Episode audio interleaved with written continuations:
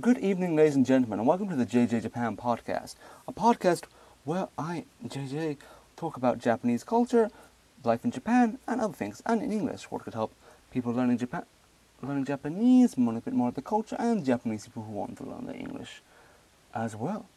So today in the JJ Japan podcast, I'm going to talk about hiragana and katakana. Most particularly is how did these two writing forms come about?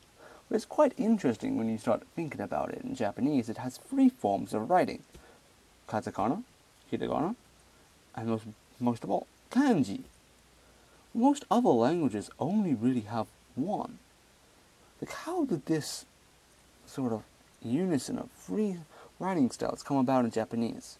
That's a very interesting question. Today we're going to talk a little bit about that, and more particularly, is which one actually came first? Like, katakana or hiragana?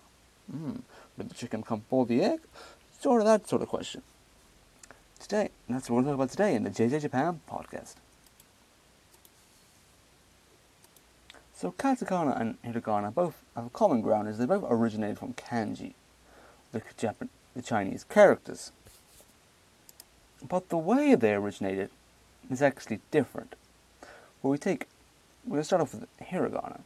The hiragana is more like a whooshy, it's more wavy. It's more taking these Chinese symbols and just mushing it up a bit and coming something new out of it.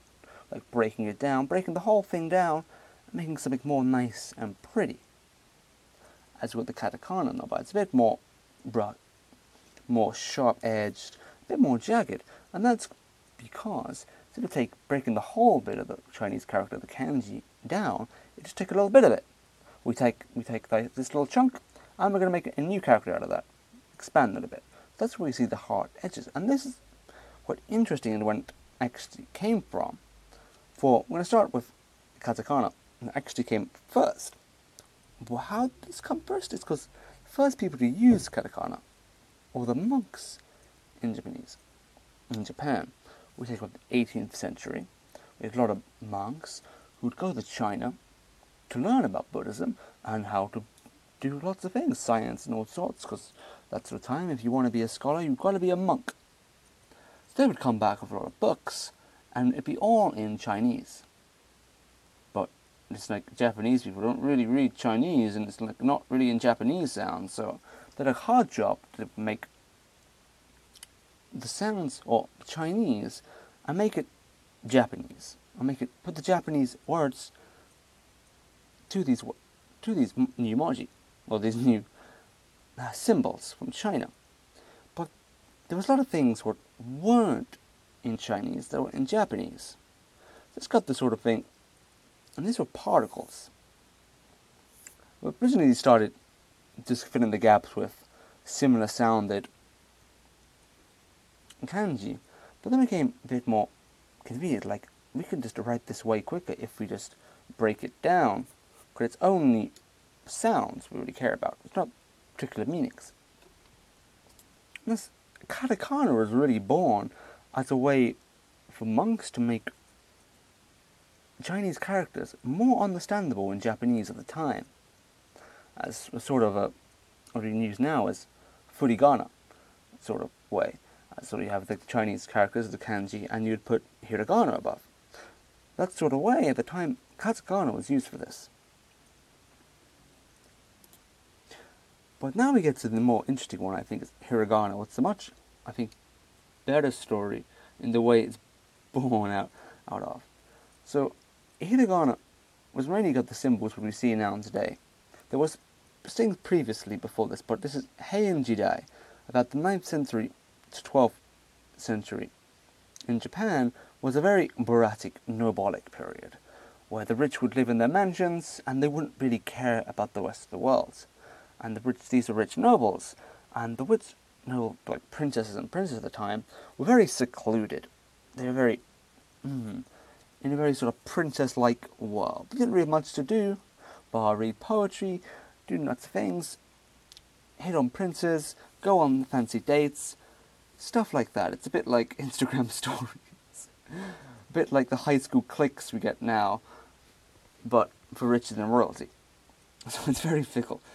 But they had a lot of free time on their hands, and they liked writing cute love stories, and they didn't really find the sort of kanji, the hard Chinese characters, really, mm, they didn't really have the meaning behind them, what they wanted to express. They want to make these words, say you want to write a poem to some person you secretly love, like putting it in these hard, tricky characters, oh, that doesn't really get your sort of mood around. So they started doodling and breaking them down and making them more, say, cute in a way. And this is when we start getting the hiragana, what we see today. What is mainly used in this period as the females, these rich nobles, and these princesses, just to write love stories and poems and stories in. Well, it's quite interesting, I find. And it wasn't actually a very serious sort of language. It's more just to express themselves in poetry and arts. That they made their own language, or their own written language. What I find is remarkably interesting. And then the men of the time, they wouldn't really be too much worried about this hiragana. They're more on the kanji sort of side, and the katakana because they're monks. And then the women of that time were more on the hiragana.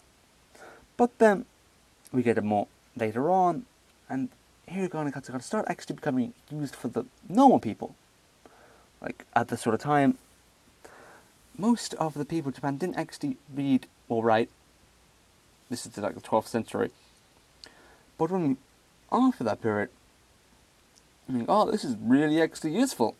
And they started merging them together, and then we eventually get to what we have today, what is the mixture of the three. But we'll get more into that in a few coming episodes. But tomorrow I actually want to talk a bit more about kanji.